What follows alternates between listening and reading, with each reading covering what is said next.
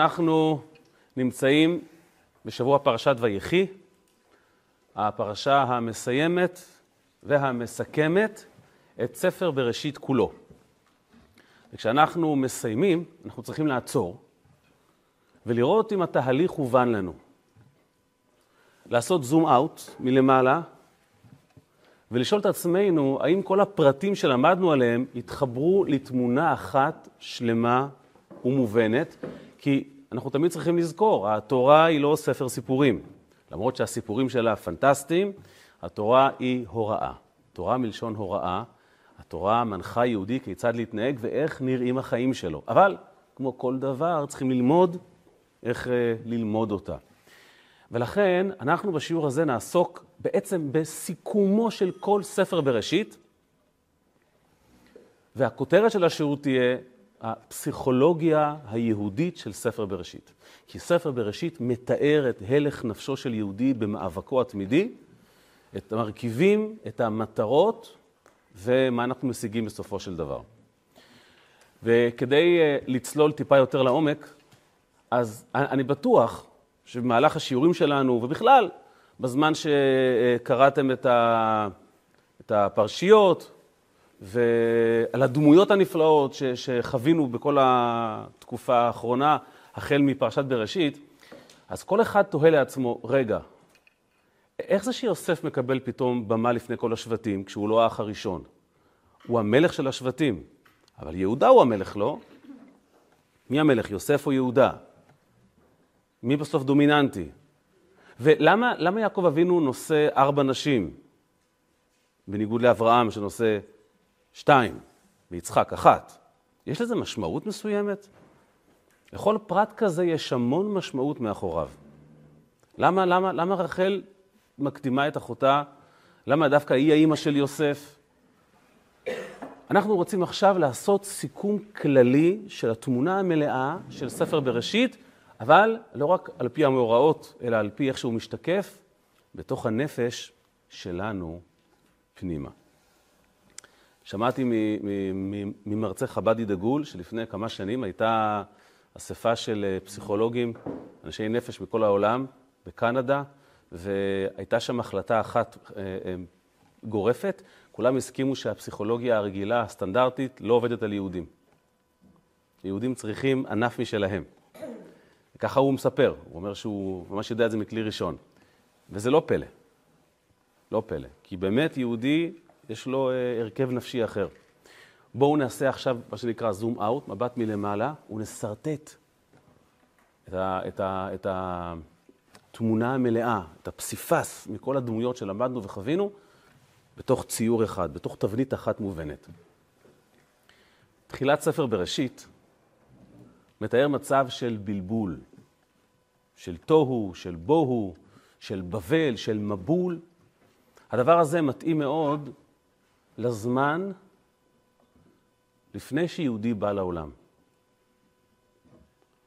או אם תרצו, לזמן שיהודי ישן בלילה. למה? כי זה הזמן שבו הנשמה שלו והגוף שלו נפרדים זה מזה. הם לגמרי לגמרי, כל אחד בהוויה שלו, בעולם שלו. זה נקרא מצב של תוהו. למה זה נקרא מצב של תוהו? תוהו זו תהייה. בלבול. מכאן נבע המבול ובבל, וכל הבליל אירועים הכל כך מוזר הזה. מצב שבו האמת האלוקית והעולם הולכים במקביל לחלוטין. אפילו הצדיקים באותה תקופה, והיו צדיקים, חיו לעצמם. הם לא הפיצו את היהדות, אותה, אז לא הייתה יהדות, את האידאה שלהם, את, ה, את הקדושה שלהם, כי זה כמו, איך אמרנו, יהודי שישן בלילה, נשמתו למעלה בגן עדן והגוף למטה, נוחר בעוז. או לפני שיהודי נולד. הנשמה קיימת, הגוף פוטנציאלית יכול להתקיים, אבל הם חיים במקביל לחלוטין. זו גם הסיבה שהתורה מקדישה לכך שתי פרשיות. כי המספר שמייצג את ההפרדה ואת התוהו, את הדין, זה תמיד יהיה המספר שתיים. כמו שביום השני הקדוש ברוך הוא הבדיל בין מים למים, כמו שלמדנו שעשיו, כתוב שעשיו הגיע אה, אל יעקב, ו... ו... הוא הגיע עם 400 איש, ו... ויעקב אה, חוצה את המחנה שלו לשני מחנות, כי זה המספר של עשיו. עשיו רוצה להפריד בין, בין גוף לבין נפש. ולכן. כן, שתיים זה תמיד פירוד, נכון? שניים חולקים, יבוא השלישי, יכריע ביניהם. נכון? תוהו מייצג מצב שבו ה- היכולות גבוהות מכדי שהכלי יכיל אותם.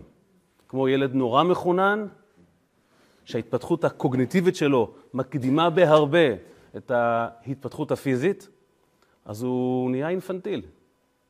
הוא נורא נורא חכם, אין לו שום כלים להכיל את זה. אז הוא נורא מתקדם בנפש, אבל פיזית הוא, הוא, הוא עדיין ילדון קטן. ולכן פרשיות בראשית ונוח, הן מייצגות את המצב הקדמון הזה של פירוד, של נשמה לחוד וגוף לחוד. ואז מגיעה הפרשה השלישית. תמיד זה יבוא השלישי ויכריע ביניהם, תמיד השלוש הוא נקודת החיבור. ואז צץ אברהם אבינו.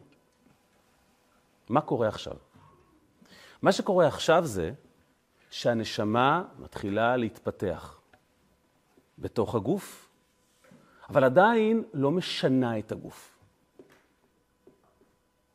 גם גוף של יהודי, העובדה שאתה יהודי לא אומרת שתעשה מצוות. יהודי גם יכול לחטוא חלילה, הוא עדיין יהודי. אברהם אבינו מתחיל לתפור ולחבר בין הגשמיות של העולם לבין האלוקות, אבל הוא עדיין, אבל הוא עדיין מוגבל ביכולת שלו לחדור לעולם ולשנות אותו. זה בעיקר כפי שהנשמה עובדת עם עצמה. זו הסיבה שאברהם אבינו, שהחל להפיץ יהדות, והחל להפיץ אלוקות, כל, ה, כל, כל בעלי התשובה שלו, הגרים והגרות שהוא ושרה קרבו, נעלמו והיו כלא היו. כי זה בעיקר עבודה עם עצמך, שמשפיעה באופן, מה שנקרא, אה, אה, כלאחר יד על העולם. אז, אז, אז אברהם, הוא מייצג את, ה, את האהבה שיש בנשמה לקדוש ברוך הוא. כי נשמה, החיים שלה זה אהבת השם ויראת השם. זה המהות שלה. אז אברהם אבינו זה כמו אדם שפוקח עיניים בבוקר, אם בלילה הנשמה הייתה למעלה בגן עדן והגוף למטה במיטה, פתאום נוצר חיבור. ועכשיו פתאום אהבת השם של הנשמה מתחילה, מה שנקרא, להיכנס לתוך הגוף. היא לא חודרת לשנות את הגוף. הגוף עדיין אוהב כוס קפה, פיצה ותאוות, אבל זה גוף יהודי. יש בו אהבת השם מובנית גם כשאתה לא מודע לזה. לכן אברהם עיקרו אמונה. אברהם עניינו הוא בעיקר אמונה. ויאמין בהשם ויחשביה לו צדקה. האדם הראשון בהיסטוריה שאהב את הקדוש ברוך הוא. עד אליו בעיקר לקחו מהקדוש ברוך הוא, הוא הראשון שהחזיר אהבה לקדוש ברוך הוא, זה הנשמה היהודית. היא כמהה על הקרבה האלוקית. אבל זה עדיין הנשמה לעצמה. לכן אברהם נשא את שרה לאישה. שרה הייתה תמונת הנגטיב שלו, היא הייתה דין, כי תמיד צריכים לאזן. כי עם אהבה לבד לא מגיעים לשום מקום. ועדיין, כמו שאמרנו, הנשמה, עם כל הכבוד לה, כמה שהיא מושלמת וטהורה, הגוף לא מתרגש ממנה כל כך. זה שאתה יהודי, זה לא אומר שאתה לא עושה עבירות, ולכן מאברהם יצא ישמעאל. קמת בבוקר, פקחת עיניים כיהודי, אז מה? זה עדיין לא אומר שום דבר. ולכן צץ לנו ישמעאל, ואחר כך שהגיע יצחק, וזה פן שני בנשמה, זה יראת השם, עדיין הנשמה עסוקה בעצמה. וגם פה הגוף חי בנפרד. ולכן צץ עשיו. אלו תופעות לוואי של יהודי, שהוא יהודי בכל מקרה, אבל הגוף עדיין, עדיין חי במקביל לנשמה. אפשר להקביל את זה לזמן שיהודי, אמרנו, יתעורר בבוקר ועוד לא יתפלל שחרית. למה אסור לאכול בזמן הזה? מה הסיבה שאסור על פי ההלכה לאכול לפני התפילה?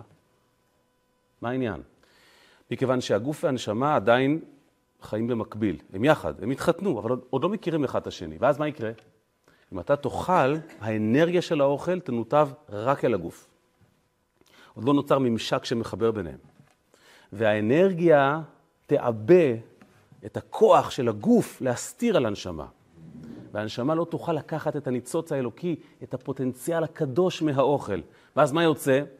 שהאוכל רק הפך אותך למגושם יותר וגס יותר. לכן אסור לאכול לפני התפילה. התפילה תפקידה לחבר ביניהם, לעשות ממש חיבור מוחלט. אז מותר לטעום לפני התפילה. כן. כי ההלכה אומרת שאם אדם חלש והוא לא יכול להתפלל, אז הוא טועה משהו לפני התפילה. פעם תהיתם לעצמכם, מה ההבדל בין, ה... בין האבות לשבטים? למה הם נקראים אבותינו והשבטים לא? שימו לב, תראו איך זה מתקרב. אז אברהם אבינו מבטא את האהבה של הנשמה, פחות את ההשפעה שלה על הגוף. למרות ששוב, נשמה מגדירה אותך כיהודי, זו השפעה דרמטית, אבל הגוף לא משנה את עצמו. יצחק מבטא את היראה. ואז צץ יעקב. מה, מה, מה עניינו של יעקב? יעקב לוקח את היתרונות של האהבה ואת היתרונות של היראה, כי יש גם חסרונות לאהבה, ויש גם חסרונות ליראה. החסרונות של האהבה, שאתה פחות חושב מה הנאהב רוצה, כן? כמו שאול המלך, שמרוב אהבתו לקדוש ברוך הוא לא יכל, לא יכל להרוג את הכבש השמן שהוא נתקל בו במלחמת עמלק. הוא אמר, יש פה כזאת מתנה לקדוש ברוך הוא, אני מוכרח להביא אותה. אבל אלוקים ביקש שהוא לא רוצה אותה. כשאתה עסוק רק באהבה, אתה, אתה לעיתים שוכח שלנאהב שלך יש רצון משלו. הוא ביקש שאל תעשה את זה, אפילו שבא לך. החסרונות של היראה, זה שזה דין. זה, זה הקידה, אתה, אתה, אתה בדינים כל הזמן. ויעקב לוקח את המעלה הגדולה של אברהם ואת המעלה של יצחק, מחבר אותם יחד, ולכן לכן יעקב נקרא תפארת שלמות. תפארת זה כבר דבר יפהפה, מושלם. בשלב הזה, כשיעקב מגיע, הוא כבר מוכן להתחיל להשפיע על הגוף, לשנות את הגוף. זאת אומרת, אם עד אברהם אבינו, הנשמה והגוף חיו בנפרד, כמו אדם שישן או לפני הלידה, מאברהם יש פה כבר גוף יהודי, אבל הגוף הזה עדיין רוצה תאוות ושטויות, יעקב אבינו הוא השלמות, הוא התואר, הוא היופי, הוא כבר מוכן להתחיל לעבוד עם הגוף, לשנות אותו, שהגוף עצמו ירצה אלוקות וירצה מצוות ותורה. זו הסיבה שיעקב אבינו כל כך כל כך רוצה את רחל. מהם כלי העבודה של הנפש בבואה להשפיע על הגוף? הנפש זה הרגשות, הנפש זה השכל, אבל צריכים ממשק שיחבר ביניהם. קוראים לזה לבושי הנפש. לבושים. יש לכם פלאפון? בלי אפליקציות לא תוכלו לעשות שום דבר עם הפלאפון. הפלאפון הוא פוטנציאל, אבל כל אפליקציה מנתבת אתכם לאיזה יישום ספציפי. זה בנקאי, וזה עיצובי, וזה אה, להעביר מידע. אברהם, יצחק ויעקב זה האלוקות השלמה. אבל איך אתה מעביר את זה לגוף? איך אתה מגלה את זה? כי השפה של גוף ונשמה, שפה שונה לגמרי. כמו איש ואישה, הפוכים לחלוטין. אתה חייב לבושים, אתה חייב אפליקציות. יעקב זקוק למחשבה ולדיבור. אלו הכלים הנפשיים שבאמצעותם הנפש מתקשרת עם הגוף. האהבה של הנשמה היא זרה לגוף לגמרי, כי האהבה שלה היא לקדוש ברוך הוא. הגוף אוהב תאוות. הגשר יהיה הלבושים. לחשוב, לדבר, לגלות.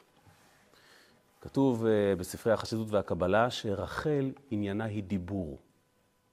המהות של רחל זה דיבור. לכן יעקב כל כך כל כך אוהב אותה ורוצה אותה. הוא רוצה כבר לגלות את האלוקות, אה? זה הנקודה, בגלל שהיא דיבור.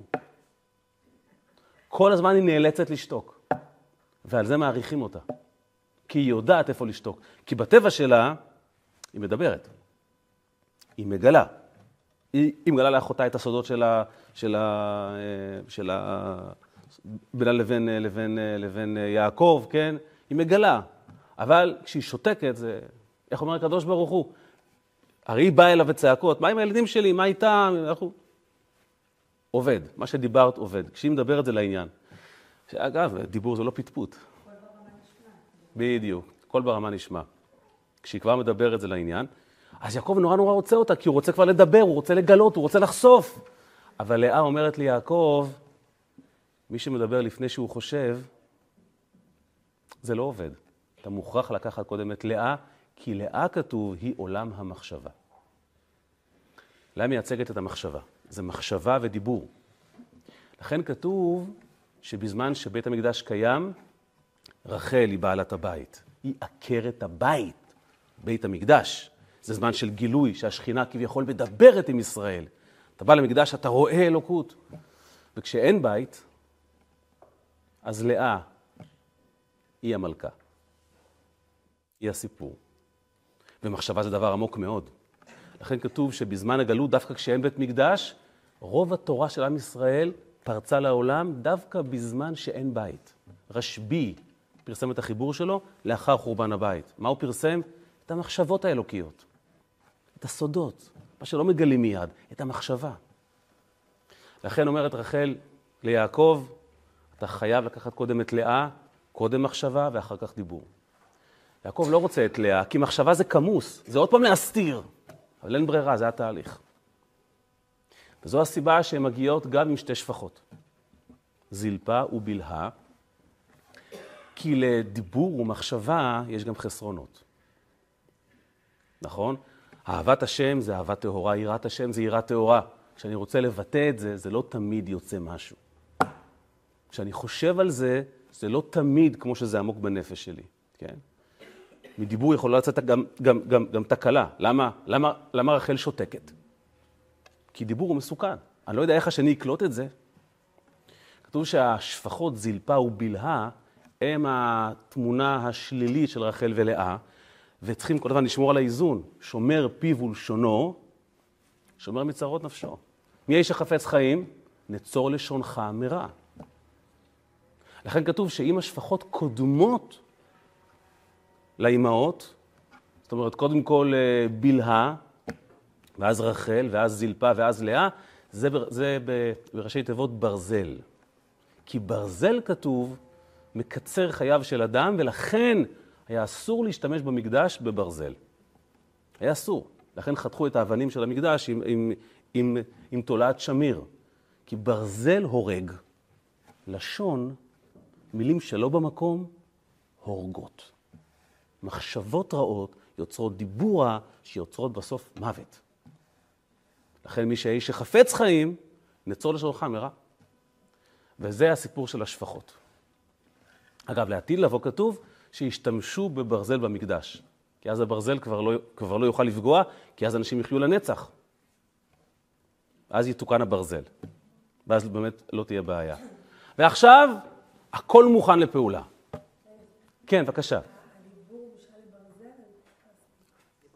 הדיבור לא נכון, דיבור לא טוב, דיבור שהורג, לשון הרע הורגת שלושה כתוב.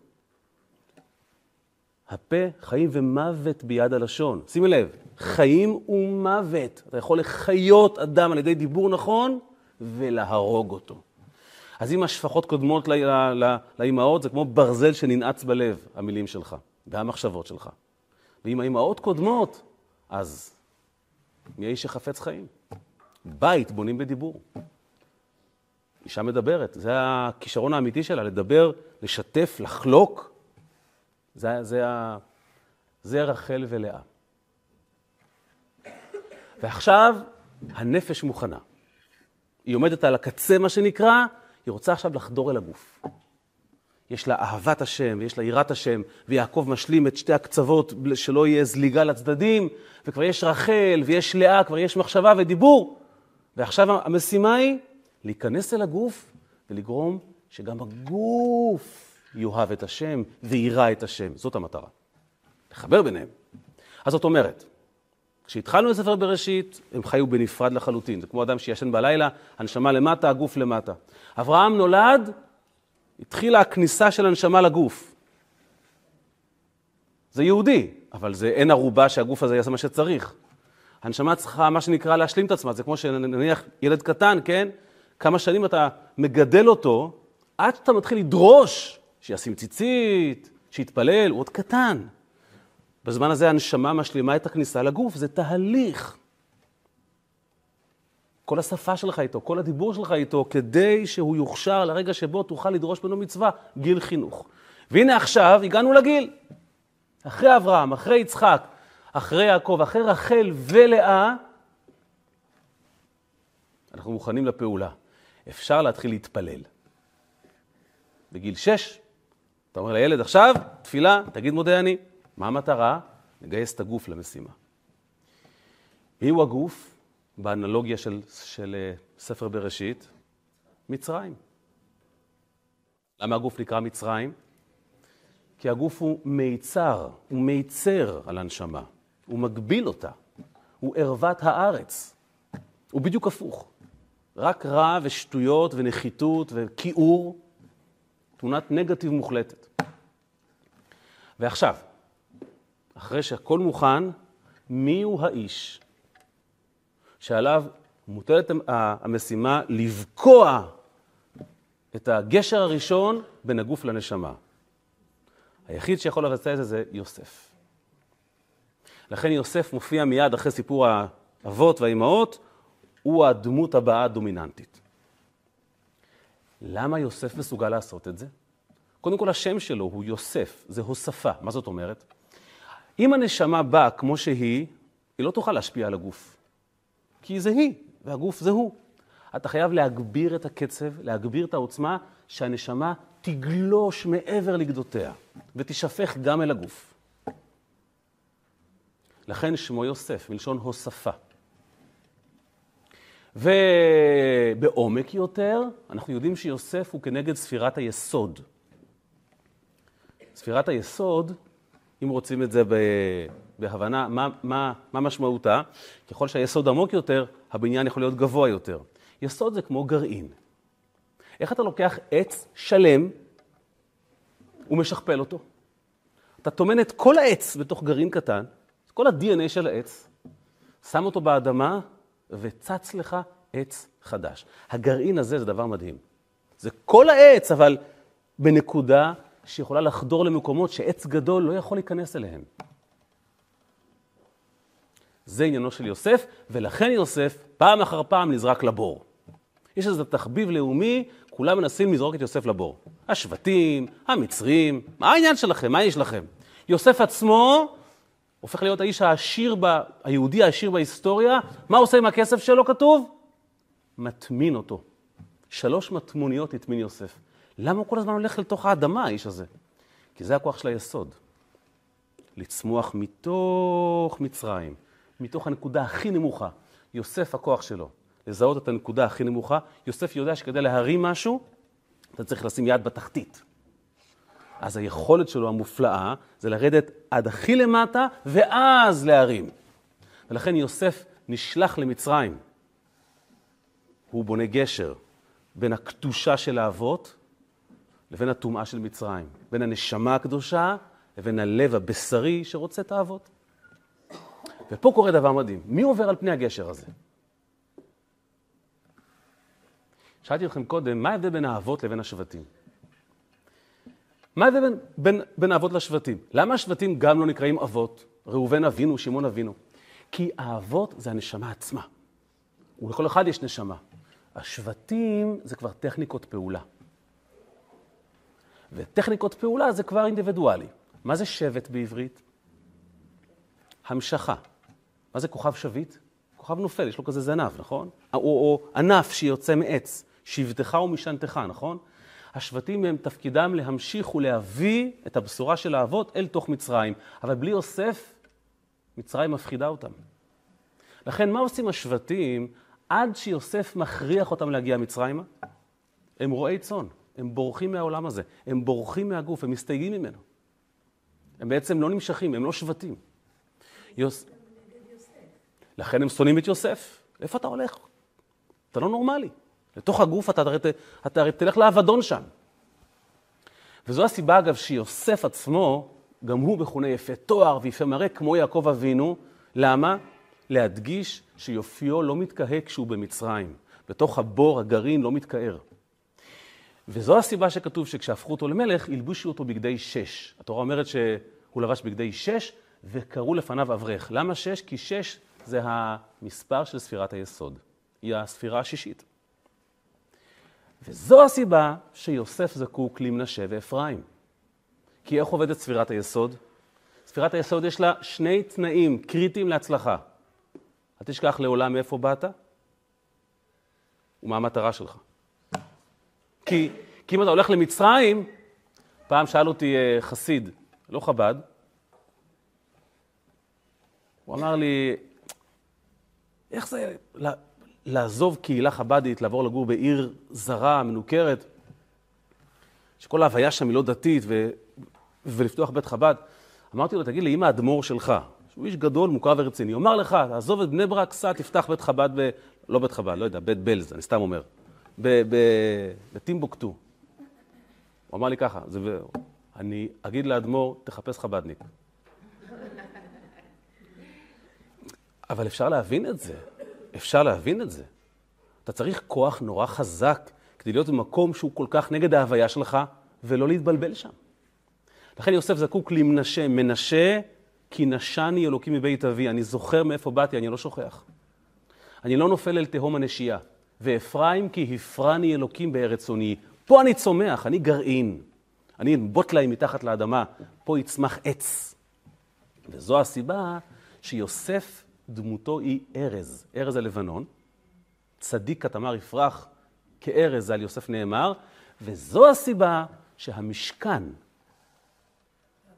רוב השנים ישב בחלקו של יוסף בשילה, כי המשכן עיקרו היה מעצים, מצומח. יוסף הוא גרעין, הוא יסוד. כל הרעיון שלו שכשאתה קובר אותו באיזה מקום, הוא פורץ החוצה, הוא צומח. ראיתם פעם שורשים של עץ? זה מרים כביש הדבר הזה, זה מטורף. לכן המשכן בנוי עיקרו מעצים. למה? כי יוסף. איך, איך? בלי סוף. הרבה מאוד. בכל מקרה, לכן המשכן עיקרו עצים, אבל המשכן הוא בית ארעי, הוא לא בית קבע. למה? כי בסוף המטרה היא לא רק לצמוח בתוך מקום רע, שהמקום עצמו כבר לא יהיה רע. ולכן המשכן הוא בית ארעי. וזו הסיבה שיוסף מכונה בפרשתנו בן פורת יוסף, בן פורת עלי עין. אומרת תורת החסידות, פורת, הפירוש המילולי, שהוא נושא חן בעיני כל עין. אומרת תורת החסידות, פורת זה גם אותיות תופר, מחבר.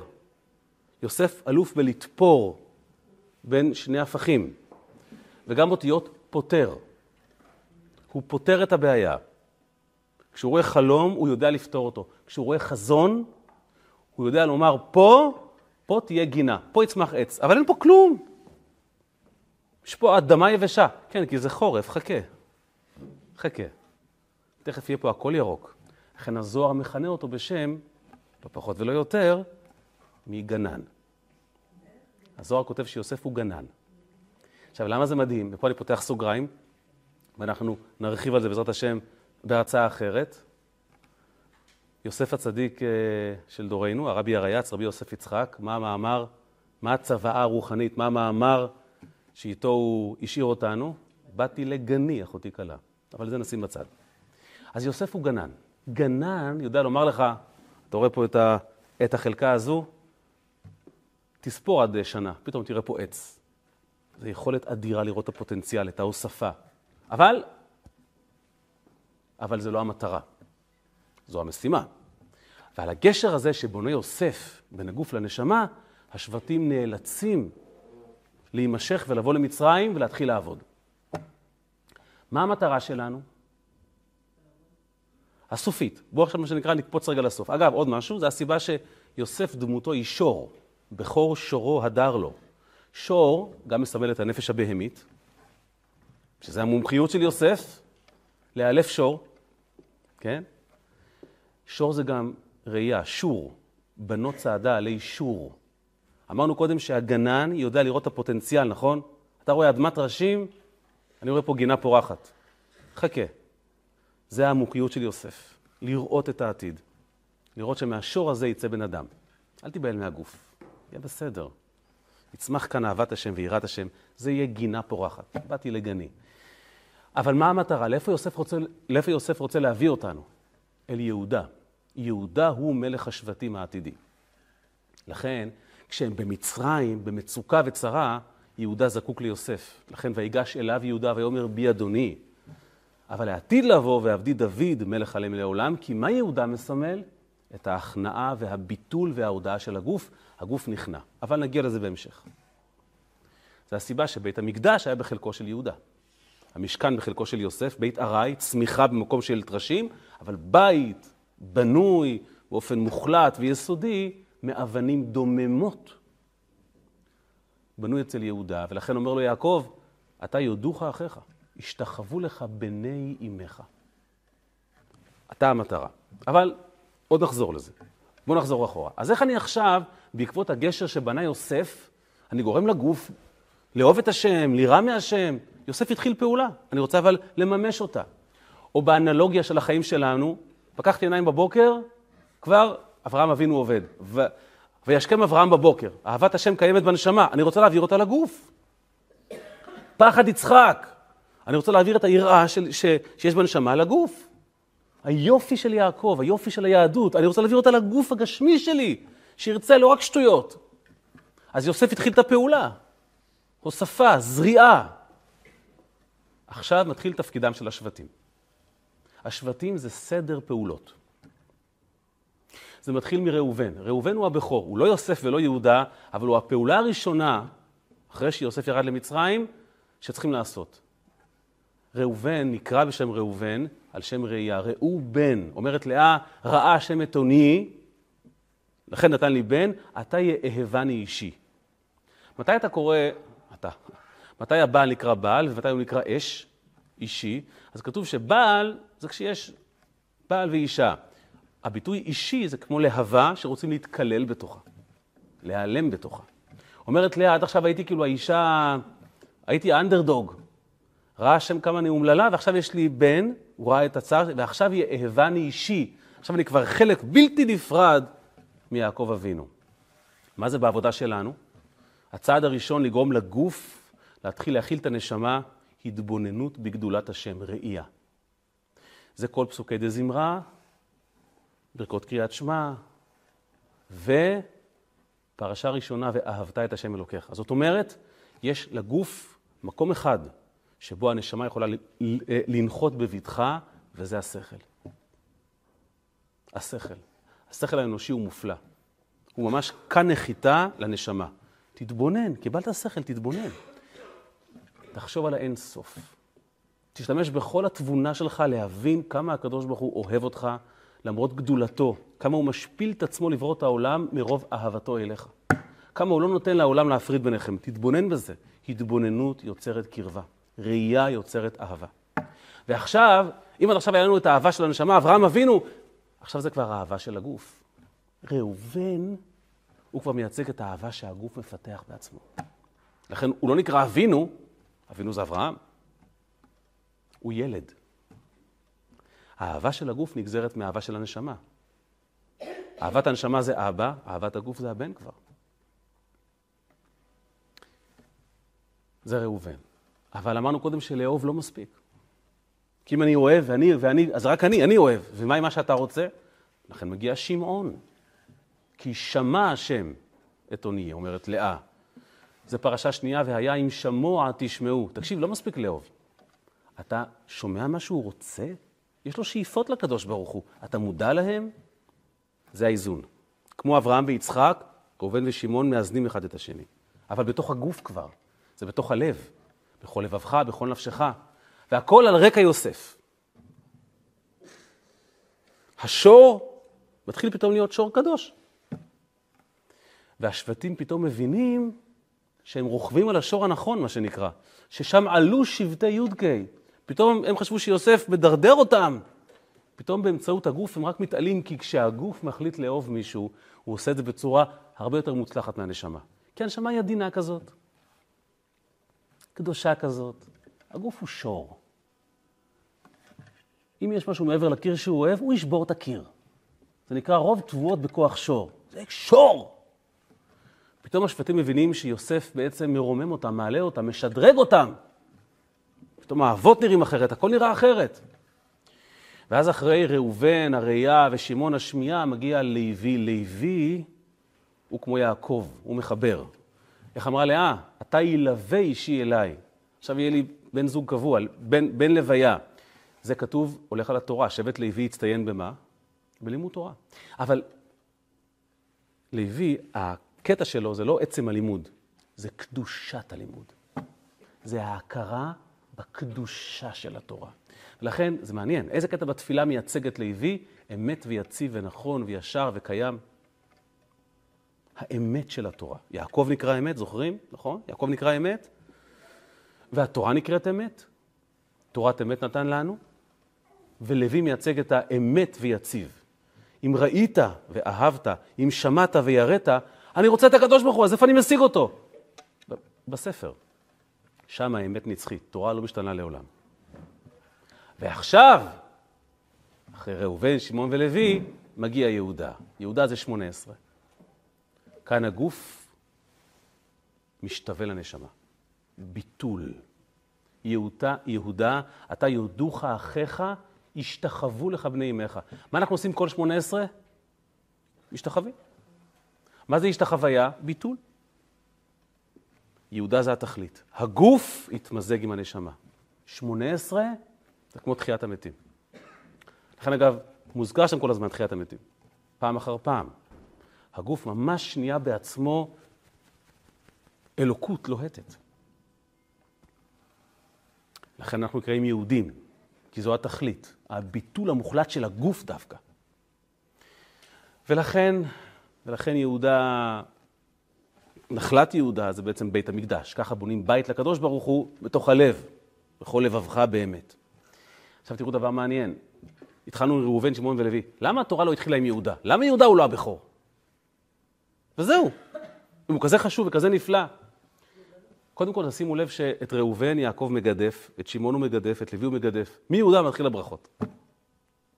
זה מעניין. אז, אז כתוב, מה אמרה לאה כשנולד יהודה? אתה הודה את השם? הפעם הודה את השם. למה היא אמרה הפעם? כשהנשמה נמצאת מחוץ לגוף, היא למעלה מהזמן. כשהיא למעלה מהזמן, היא רק באהבה, באורות, ביראה. כשהיא יורדת לגוף, היא נכנסת, היא נכנסת תחת ממשלת הזמן, כי הגוף מייצג את הזמן. הגוף צעיר, הגוף מזדקן, הגוף הוא כמו שעון מתקתק, הלב פועם, התאים כל הזמן נעים וזזים. כשאתה נכנס לעבוד עם הגוף, פה הנשמה כבר לא יכולה להתבטא בחופשיות. הפעם מודה את השם, ושנייה אחרי זה כבר לא עובד. ב-18 אתה מה זה בדבקות, או אתה בטוח שאתה אליהו הנביא. נגמר 18, תגידו, אז בבחירות מי בסוף ניצח, ביבי או... אה, לרגע היית, אבל איך הספקת? הרי אומרים שאדם עושה, עושה שלום מרומיו בתפילה, אחרי 18, למה הוא עושה שלום? כי הוא נוחת מטיסה, שלום, שלום, שלום לכולם. הפעם מודה את השם. זאת אומרת, במקור באמת יהודה, הוא מייצג את הנשמה כמו שהיא. אבל כשזה יורד לגוף, אצל הגוף יש פעימות. הפעם הודעה, עכשיו פיצה. לכן יהודה מגיע אחרי ראובן, שמעון ולוי, כי הוא בתוך הגוף. ואגב, זו הסיבה שלא צריכים לפחד מנפילות. זה כל ה... זה, זה, זה ההוכחה שהעסק עובד. כי חיים סטטיים, זה אומר שכנראה מתת. כי הנשמה אין לה דופק. אז כדאי שיהיה דופק. ודופק אומר הפעם, והפעם אומר שפעם זה מצליח ופעם זה לא מצליח. וזה בסדר גמור. ואז אחרי כל הסינתזה הזאת, עכשיו אפשר מה שנקרא לצאת לעולם. ואז מגיע יששכר. מה זה יששכר? יששכר חמור גרם, הוא כבר לומד תורה, זה לא, זה, זה לא רק קדושת התורה, זה יגיעה בתורה. מה עושים אחרי, אחרי שחרית? לומדים משהו. אתה לא מיד רץ לעבודה, נכון? או חיטה, אתה אומר, זה דף גמרא. לכן, אגב, לכן כתוב יששכר, ובפועל, איך אנחנו קוראים לזה? יששכר. כי זה יש שכר.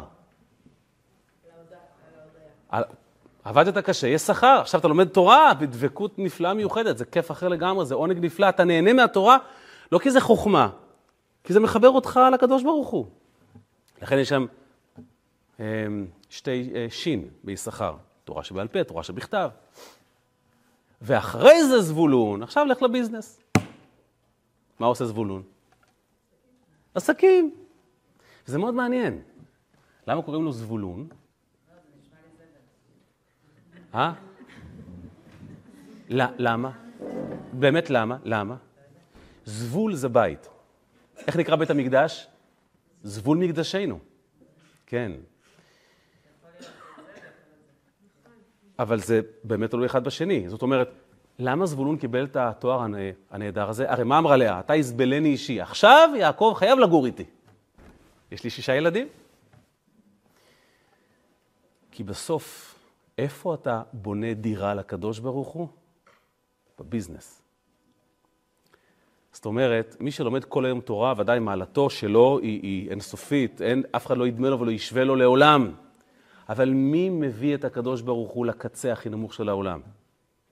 זה שיוצא לעבודה. לכן התורה ציוותה, ששת ימים תעשה מלאכה. למה? כי יהודי יוצא לעולם לא באמת לעבוד. אתה לא עורך דין בשביל uh, לעשות כסף, כי אתה מביא את האלוקות אל המשרד שלך. כשאתה עובד לשם שמיים, על פי ההלכה, אתה בית זבול, אתה בונה בית לקדוש ברוך הוא. זאת המשימה. בתנאי שקודם היה ראובן, שמעון, לוי ויהודה ויששכר, אז הביזנס שאתה עושה הוא בית זבול לקדוש ברוך הוא. הכל בסדר, ואתה תומך ביששכר כמובן. ואז הכל נפלא.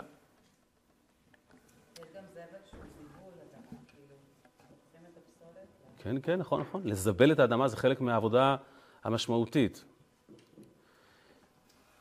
פסול לך שני לוחות אבנים. מהפסולת של הלוחות, משה רבנו התעשר.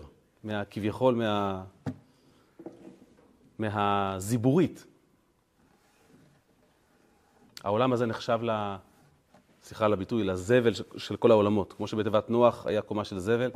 העולם הזה זה הרי בסוף התחתון, כל הזבל נופל לפה, כל התאוות, כל החשקים, זה הכל פסולת כתוב. כתוב שכל התענוגות של העולם הזה זה פסולת מלאכית שנפלה לפה. שוב, סליחה על הביטוי, זה, זה כאילו, אנחנו, אנחנו, אנחנו חיים בתעלות הביוב של סדר השתלשלות, ופה הקדוש ברוך הוא רוצה דירה.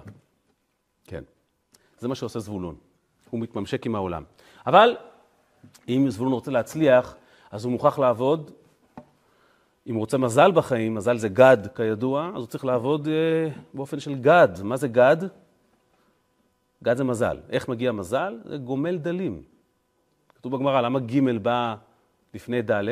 הג' יש לה רגל קדמית, והד' יש לה הטיה לאחור. איך אתה עוזר לזולת? אתה איש עסקים, אתה זבולון, אתה עושה כסף, אתה צריך לעזור, לתמוך, לחבר. כשאתה עושה את זה ככה, יש לך מזל. כשאתה מעשר, אתה מתעשר, הכל בסדר. ולכן מגיע האשר אחריו. נכון? אני צודק או שאני טועה?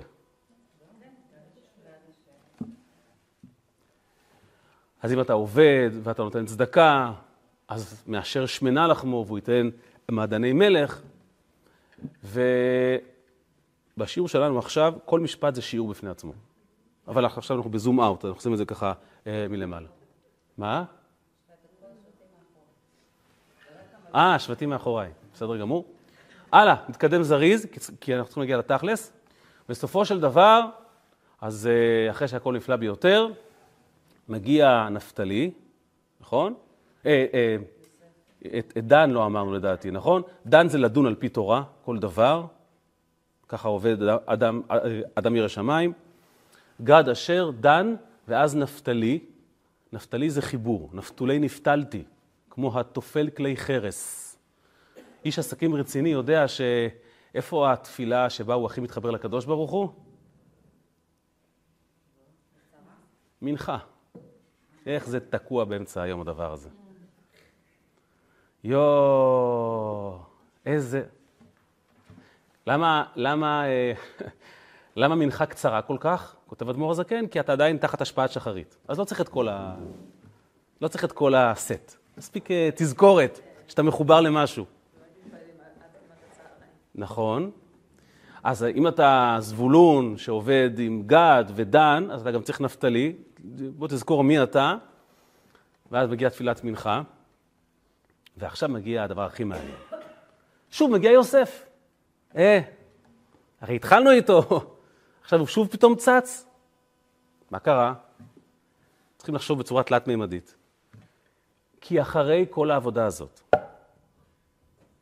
שהנשמה כבר בשלמות, אברהם, יצחק ויעקב, והשבטים העבירו, כמו כוכבי שביט, אל הגוף, כל ההשפעות הרוחניות, ואתה כבר ממש צדיק. אתה נפתלי, אתה מחובר לקדוש ברוך הוא.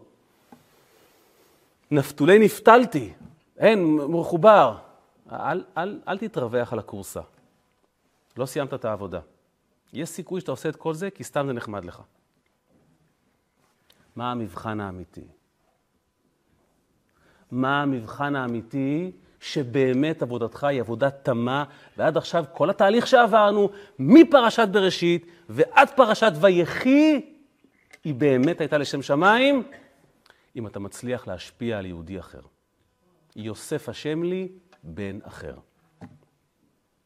אם זה לא קורה ממך הלאה, אתה סתם אגואיסט אלוקי. תגיש מועמדות להיות מלאך. אתה לא זכאי להיות יהודי.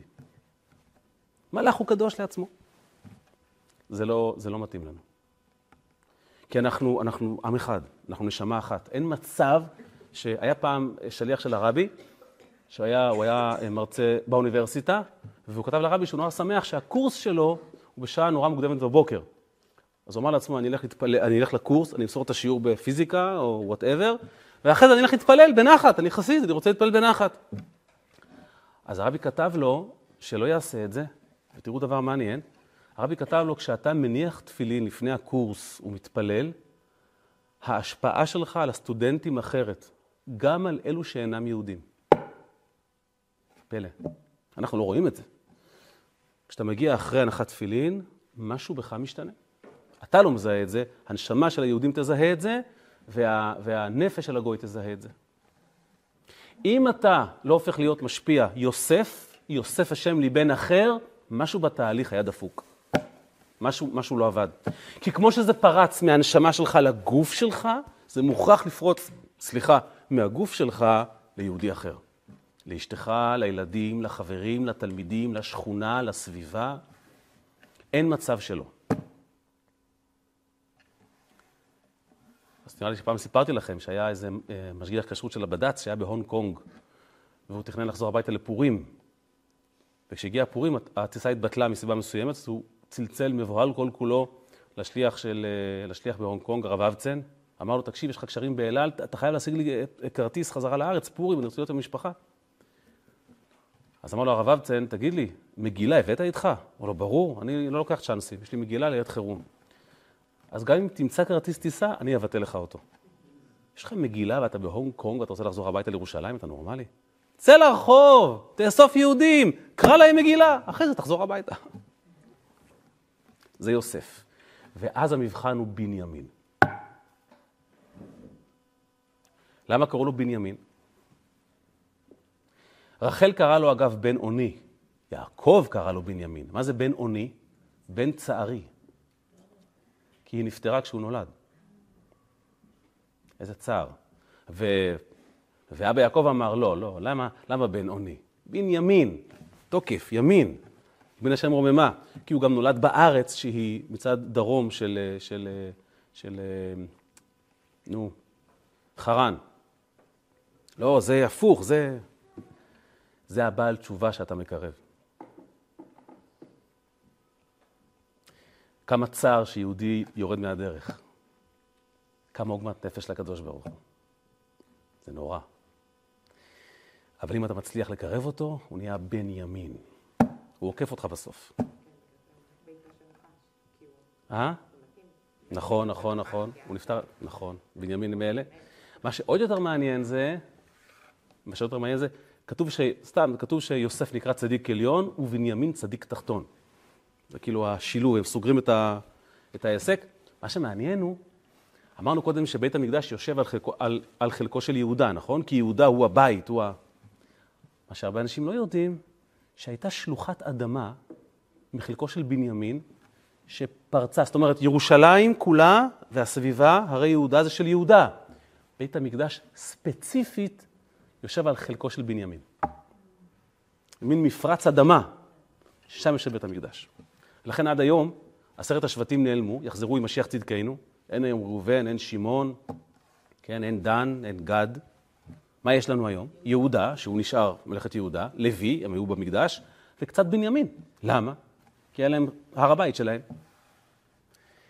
כי דווקא היהודי הרחוק הזה, שהיה בן אוני, שעשה כזה צער לקדוש ברוך הוא, כשהוא, כשהוא עושה תשובה בזכות היוסף השם לבן אחר, אז הבית של הקדוש ברוך הוא בית איתן. לכן שני בניה של רחל הם יוסף ובנימין. הדיבור האלוקי, הגילוי האלוקי. דווקא אצל שני אלה שסוגרים את כל המעגל. כשיהודה הוא המלך. הביטול שולט, הוא מגיע עד לקצה הכי אחרון של בן אוני שהופך להיות בן ימין. בן ימיני. ולכן פרשת ויחי נקראת ויחי. אם אתה מסוגל לחיות יהודי אחר, אתה בעצמך חי. אם אתה לא מסוגל לחיות יהודי אחר, כנראה שמשהו בך מת. אם אתה עצוב, אתה מעציב את האנשים סביבך. אם אתה שמח, אנשים קורנים סביבך. ואנשים רוצים להיות ליד איש שמח. תמיד. תמיד. אם את השיעור הזה יראה ידידי, יש לי ידיד שנקרא אילן, אם הוא יראה, זה עכשיו מבחן. אם הוא יצפה בשיעור, יש לי, יש לי בבית חב"ד יהודי שמח, תמיד שמח. יכול להיות ליל שבת עם, עם, עם, עם 200 מתפללים. כשהוא נכנס, כולם מחייכים. והתפילה נראית אחרת. זה לא יעזור. יש לי סבא בן 97, בן אדם שמתפקד כמוני וכמוני. עולל. וכל זה... בגלל השמחה, חד משמעית. ולכן, ולכן, אם אתה יחי, אם אתה חי, חיים סביבך, איפה בארץ מצרים? לא חוכמה לחיות בתוך בית הכנסת. אם אתה בחוץ גם מחיה, שם הטוב האמיתי, ולכן יעקב חי שם 17 שנה, יוסף הגיע לשם בגיל 17, כי הטוב נמדד שם בחיבורים הללו. זהו סיפורו של ספר בראשית. ועכשיו תשאלו, אז הכל מושלם, אז למה צריכים את שמות? כי כל העבודה הזאת הייתה כדי להכין את העולם למשה רבינו. משה רבינו זה כבר ספירה אחרת לגמרי. זה כבר חיבור מלמעלה, זה כבר, אה, בוא נאמר ככה, באנלוגיה שלנו, אם, אני מסיים, אם, אם פרשיות בראשית ונוח זה לפני שאדם נולד, ואז אברהם אבינו ויצחק ויעקב זה הלידה, ואז השבטים זה כבר גיל חינוך, מתחילים לעבוד. אל תשכחו, האבות והשבטים היו פטורים ממצוות, הם עדיין לא בר מצווה. משה רבינו זה בר מצווה. לכן התורה נדרשה בי"ג מידות. וככה זה ממשיך הלאה והלאה, וזה חוזר על עצמו בתוך נפש של כל אחד ואחת מאיתנו, במעגלים אינסופיים, עד שהמעגל הזה יושלם לחלוטין, במקרו, כשהקדוש ברוך הוא יתגלה בבית השלישי שייבנה, תכף ומיד. במהרה בימינו, אמן.